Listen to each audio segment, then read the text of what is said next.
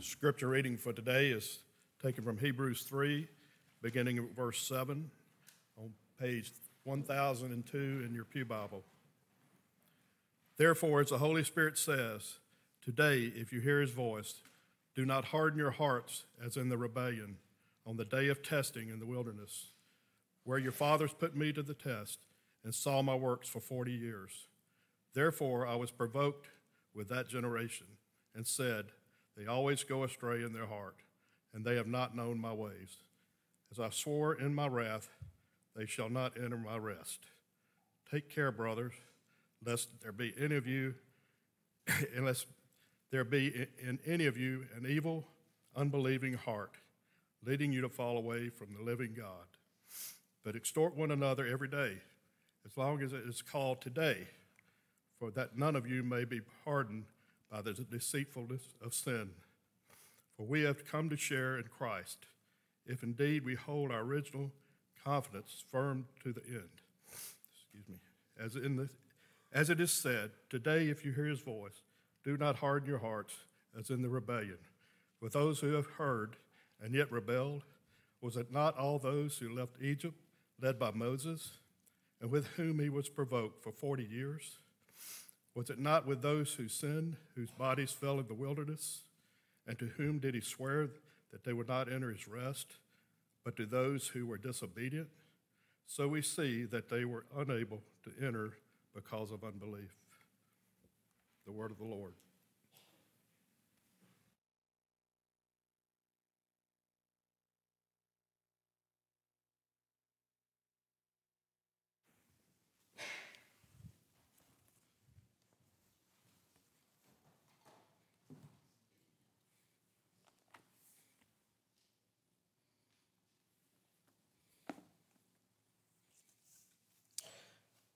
We don't use the phrase um, someone gets saved or I was saved as much as we might say profession of faith or um, part of the church or something. But, but if, if we were to think about salvation and if we were to say, when were you saved? Um, many of us might naturally look towards a particular event, a particular moment um, some of us might say, well, you know, I was baptized at a certain time and I grew up in the faith and I always trusted Jesus, always heard about Jesus, and, and I stood before the church and became part of the church um, after going through communicants class. And we're, we're hoping for some professions of faith after communicants class. Some of us who grew up in other traditions might um, point to uh, walking an aisle after a revival and about nine or ten verses of just as i am. And that that would be when we talk about someone getting saved. Or some people it might have been signing a card at a heaven's gate hell flames thing. For some it might have been a youth event where you were gathered around a campfire and sang pass it on or something like that and you, you were asked to make a decision. In other words many of us would, would think of a moment in the past where we made a decision that, that seems to be the way conversation normally goes. And all of those are important, very important events in people's lives. Probably very dear to you as you think back on uh, those moments in your life when you became uh, part of the church, when you exercised faith and made a profession. And yet, my experience has often been that salvation is not as simple as that um, my experience has been there's often stages and steps in most people's lives. Not everybody, but many people come and say, you know, I made a profession of faith when I was a teenager. Um, in college, I drifted away, and at some point, I kind of decided, am I going to be in or out? And I came back in and professed faith. And well, I didn't profess faith, didn't get through, just kind of got back into church and decided, I'm all in. I want to do this. Um, I've had conversations with people talking about specific events in their life and not really sure when would be the time we talked about being regenerate and becoming a Christian. And my own life is much like that. I, I made a profession, and at, when I was in elementary school, um, I just I, I believed, and I can remember later in high school, I, I went through. Look, I'm a nerd, right? I mean, thank you for the lack of amens, but You know, so I, I, did like this study of all the different faiths. I just want to make sure I wasn't a Christian because my parents were Christians. And I was convinced of the truth of Christianity, but I'm not sure I really made the commitment of I'm going to do, I'm really in on this. It was, it was later in life that, you know, I was convinced of the truth, but I really wasn't wanting to live like it. And later it was, you know, I'm, I'm, I'm going to commit to this.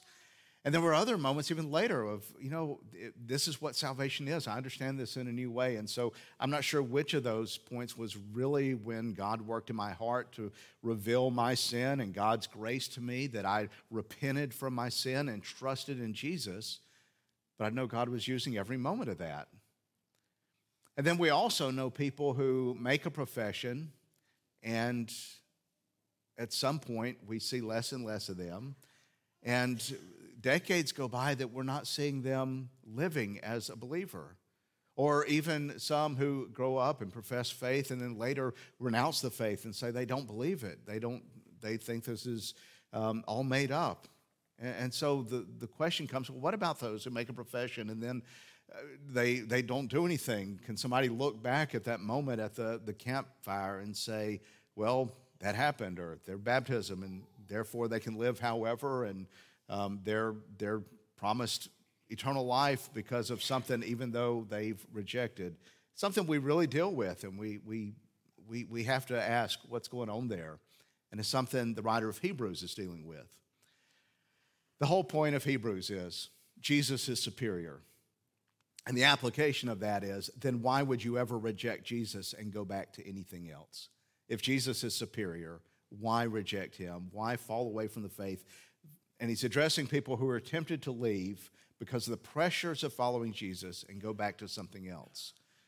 And we saw how last week he was talking about, um, uh, the writer was talking about um, being superior to Moses, and we looked at that from how he was a faithful priest.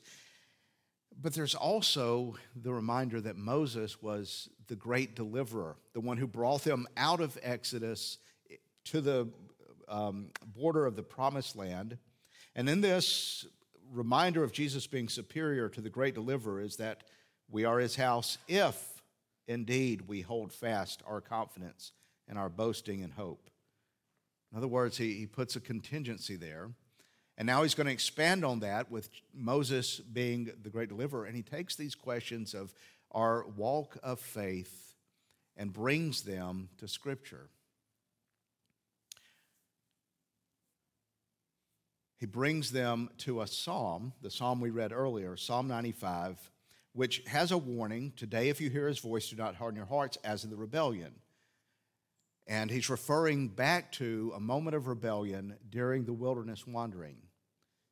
And then a quote I swore in my wrath, they will not enter my rest, referring to why they were wandering. And he's going to expound on this to help us understand that salvation is past, present, and future. We are both saved from something, but we're also saved to something else. We're saved from sin, but we're saved to eternal life. Uh, in some ways, we could talk about our salvation. Let me get my references from a handy three by five card here. We could talk about our salvation as being before the foundation of the world, as we were chosen in Him. Uh, Paul, in later in Ephesians, talks about um, it is by grace you have been saved. Past tense, you've been saved by grace. And yet, Paul later can talk about salvation as something you're in the midst of right now. It's not just a one and done, it's something that is continuing in our lives. When he says in 1 Corinthians 1:18 that the cross might be foolishness to the world, but it is power of God and salvation for those who are being saved. Present tense, you're in the midst of it. That's us. We are being saved. We have been saved.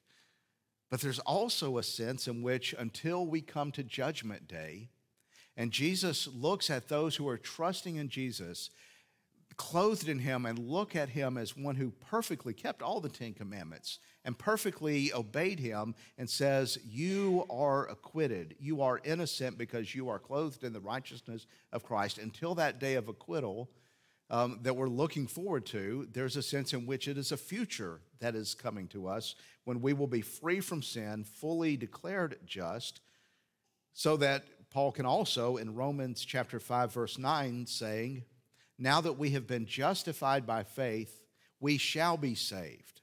That it's a future thing. We will be saved.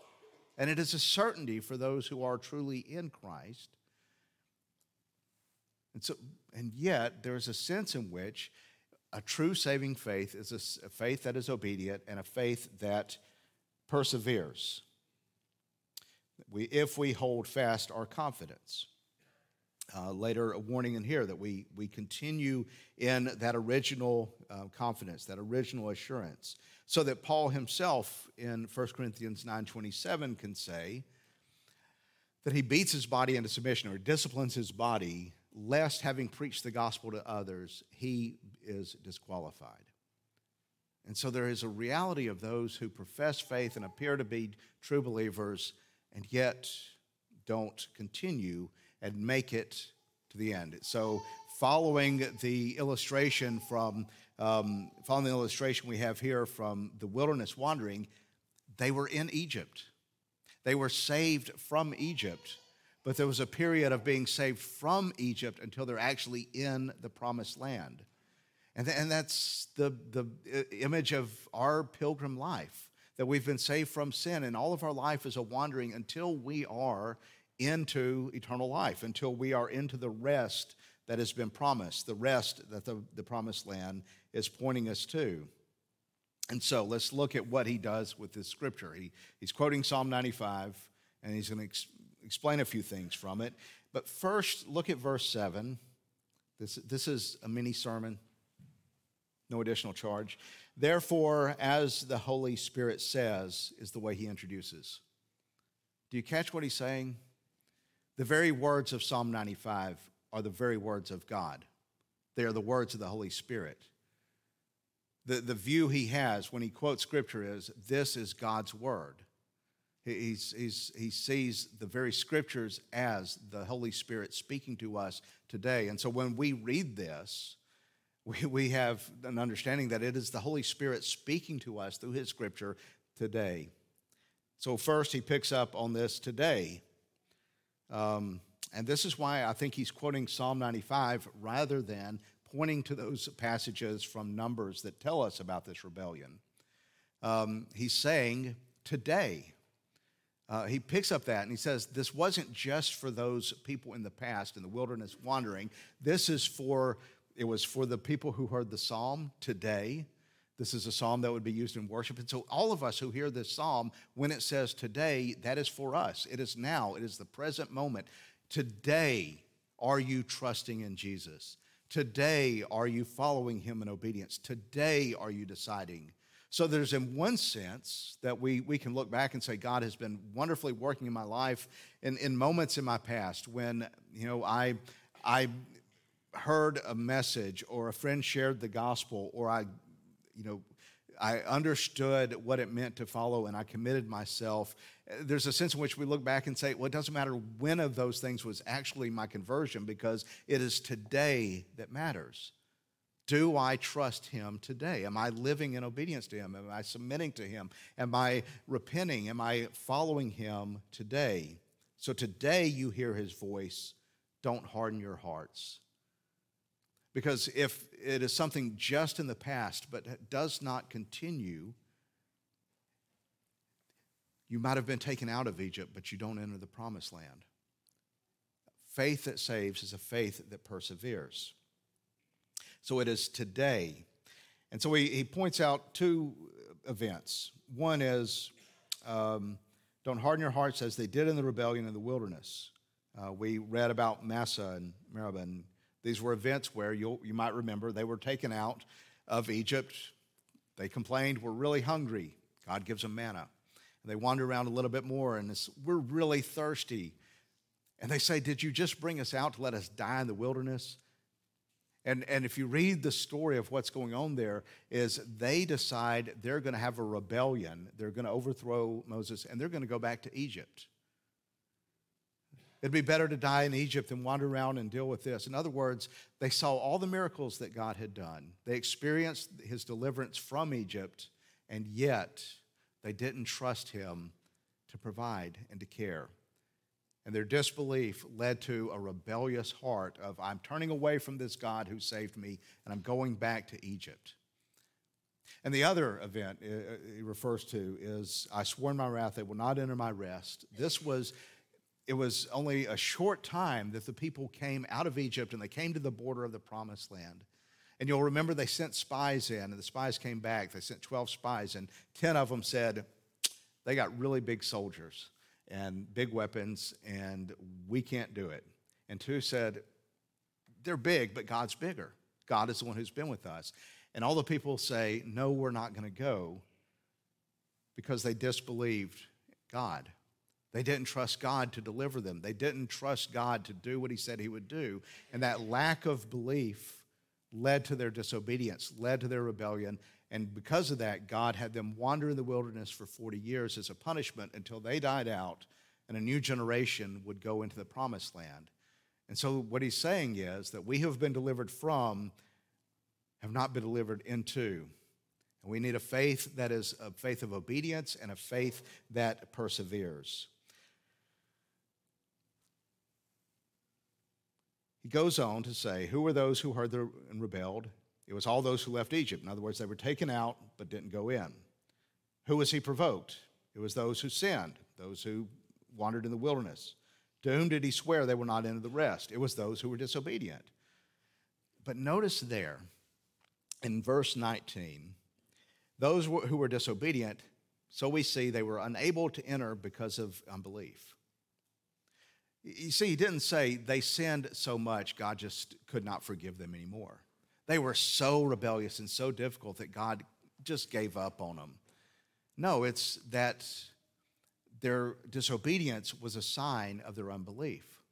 It was the unbelief is the reason they didn't enter in. It wasn't they didn't do enough good deeds. It doesn't mean they sinned so much that God gave up. It means their sin was a sign of that disobedience. You understand the difference between causation and correlation? And apologies to those who heard this before. I'll give different examples, though. Um, I learned there was a website, spurious correlations. Dot, well, that's not the address, but uh, correlations when two things kind of happen in a similar instance, and we can be tempted to say, well, this seems to cause that. You know, for example, the number of people um, who died by becoming tangled in their bed sheets has an almost one to one correlation with the per capita cheese consumption. One does not cause the other. Cheese doesn't cause you, but there's a correlation, right? Um, the other one on this wonderful website is the people who drowned after falling out of a fishing boat almost has a one to one correlation to the marriage rate in Kentucky. Now, I don't know why that seems like a very appropriate correlation, but getting married doesn't cause, well, it's a correlation, it's not a causality. Disobedience, unbelief. There is a causality, but it's not sin that causes unbelief. Good works is not causing your salvation. Doing good things and trusting in Jesus, I mean, sorry, trusting in Jesus is doing good things doesn't cause you to believe in Jesus, doesn't cause you to be saved. Your salvation, your trust in Jesus, the grace that brings that about, leads you to obedience, leads you to good works. There is a correlation, there is a causation. So it's not like your good deeds and things has nothing to do with your faith. It's not like I trust and, and what I do with my life has no correlation. But it is caused by faith, not by doing good works causing faith. And so he wants us to understand that a faith that saves is a faith that necessarily produces good works. But those good works are not what earns salvation. It is a saving faith and a persevering faith. And so we apply this to ourselves. And he brings two things. One, verse 12 Take care, brothers, lest there be any of you in an evil, unbelieving heart leading you to fall away from living God. We don't just say, Well, I made a, I made a um, decision when I was a child, and however I live has any, nothing to do with that. I can know that I'm going to heaven because I raised my hand in an event. Today, are you trusting in Him? Today, have you committed yourself to following Him? Today, are you uh, trusting Him in such a way that you are being obedient? If you're trusting, it is necessarily going to lead to obedience. If I trust Jesus, I'm going to be merciful. If I trust Jesus, I'm going to be generous. If I trust Jesus, I'm going to listen when He says, "Pluck out your eye, lest you stumble from lust." Cut off your hand instead of you still. That, that is going to have some bearing in my life and the way I live if I truly trust in Him. Are, are you doing that? Are you trusting in Him in such a way that it leads to obedience. But the other thing, but exhort one another every day as long as it is called today. Um, exhort one another. So, one, I need to be looking. We need to be looking in our hearts. Are we believing? Are we trusting today? But the other is we're called to exhort one another every day as long as it's called today. We encourage one another. That, that word exhort is parakleo. It's from the, the same word when Jesus says, I'm going to send a comforter. He's talking about the Holy Spirit. He's the paraclete, he's the comforter, he is the encourager, he's the advocate. And this is a wonderful thing for us to hear because, you know, my, my initial temptation is, well, if it's disobedience and, and we need to exhort one another, I'm going to look and say, ooh, don't sin. Don't do that. I see this in your life. You need to change. I'm really good at finding in other people's lives, right? So, but but it says we do this for one another, but the, it's exhorting. It's not judging and pointing out. It's encouraging and building up. So you encourage one another. We, we need one another. We need somebody to, as I'm as I'm like feeling the guilt and as I'm feeling burdened, I need someone to build me up and encourage me. How do we encourage? One is when you see others, to remind them uh, of the things they're doing and the gifts you're seeing. It is so good to see you. It's good, good to see you serving. It's so good to see the, the way you are reaching out and caring for others. To, to see that and, and brag on one another as you see these things. But more than that, do what the writer of Hebrews is doing. Remind one another how great Jesus is. We encourage one another when we talk about He is worthy, He is merciful, he has given you the resources you need. And we remind one another of how great Jesus is and how great the salvation he gives us. And we exhort one another and we encourage one another as we gather in worship. And, and as we are actively doing these things of, of giving our gifts and reminding one another of what he's done for us and, and building one another up and, and let me just say with this one of the things we need to be encouraging our own hearts, encouraging one another. You know, we can be really good about reminding ourselves of our sinfulness and confessing that. And that is good. We need to confess, we need to be honest. But we don't have to um, see ourselves as primarily that way. There, there's a sense in which what you focus on, kind of you, you start going towards. And if we're always reminding ourselves of our sin and our sinfulness, we need to be honest. We confess that every Sunday, but we also need to remember you're a child of God. You have the Holy Spirit dwelling in you to empower you to follow Him. You're not struggling against sin as an unregenerate, as someone who doesn't have a relationship with Jesus. You have Jesus praying for you. You have the gifts of the church to encourage you. You have the word and the sacrament working in your heart. You are chosen and loved by Him. Jesus has died for you. And we encourage ourselves, remembering I'm struggling against sin, but I'm not doing it without the encouragement of all the blessings and gifts God has given me, that He's given you, that He's given us as we follow Him and pursue trusting in Him. A faith that saves, that brings us out of bondage and into rest is a faith that perseveres and a faith that is obedient. It is still a faith that is fueled by grace and not by my own effort. Would you please stand and let us state what we believe through the words of the Apostles' Creed?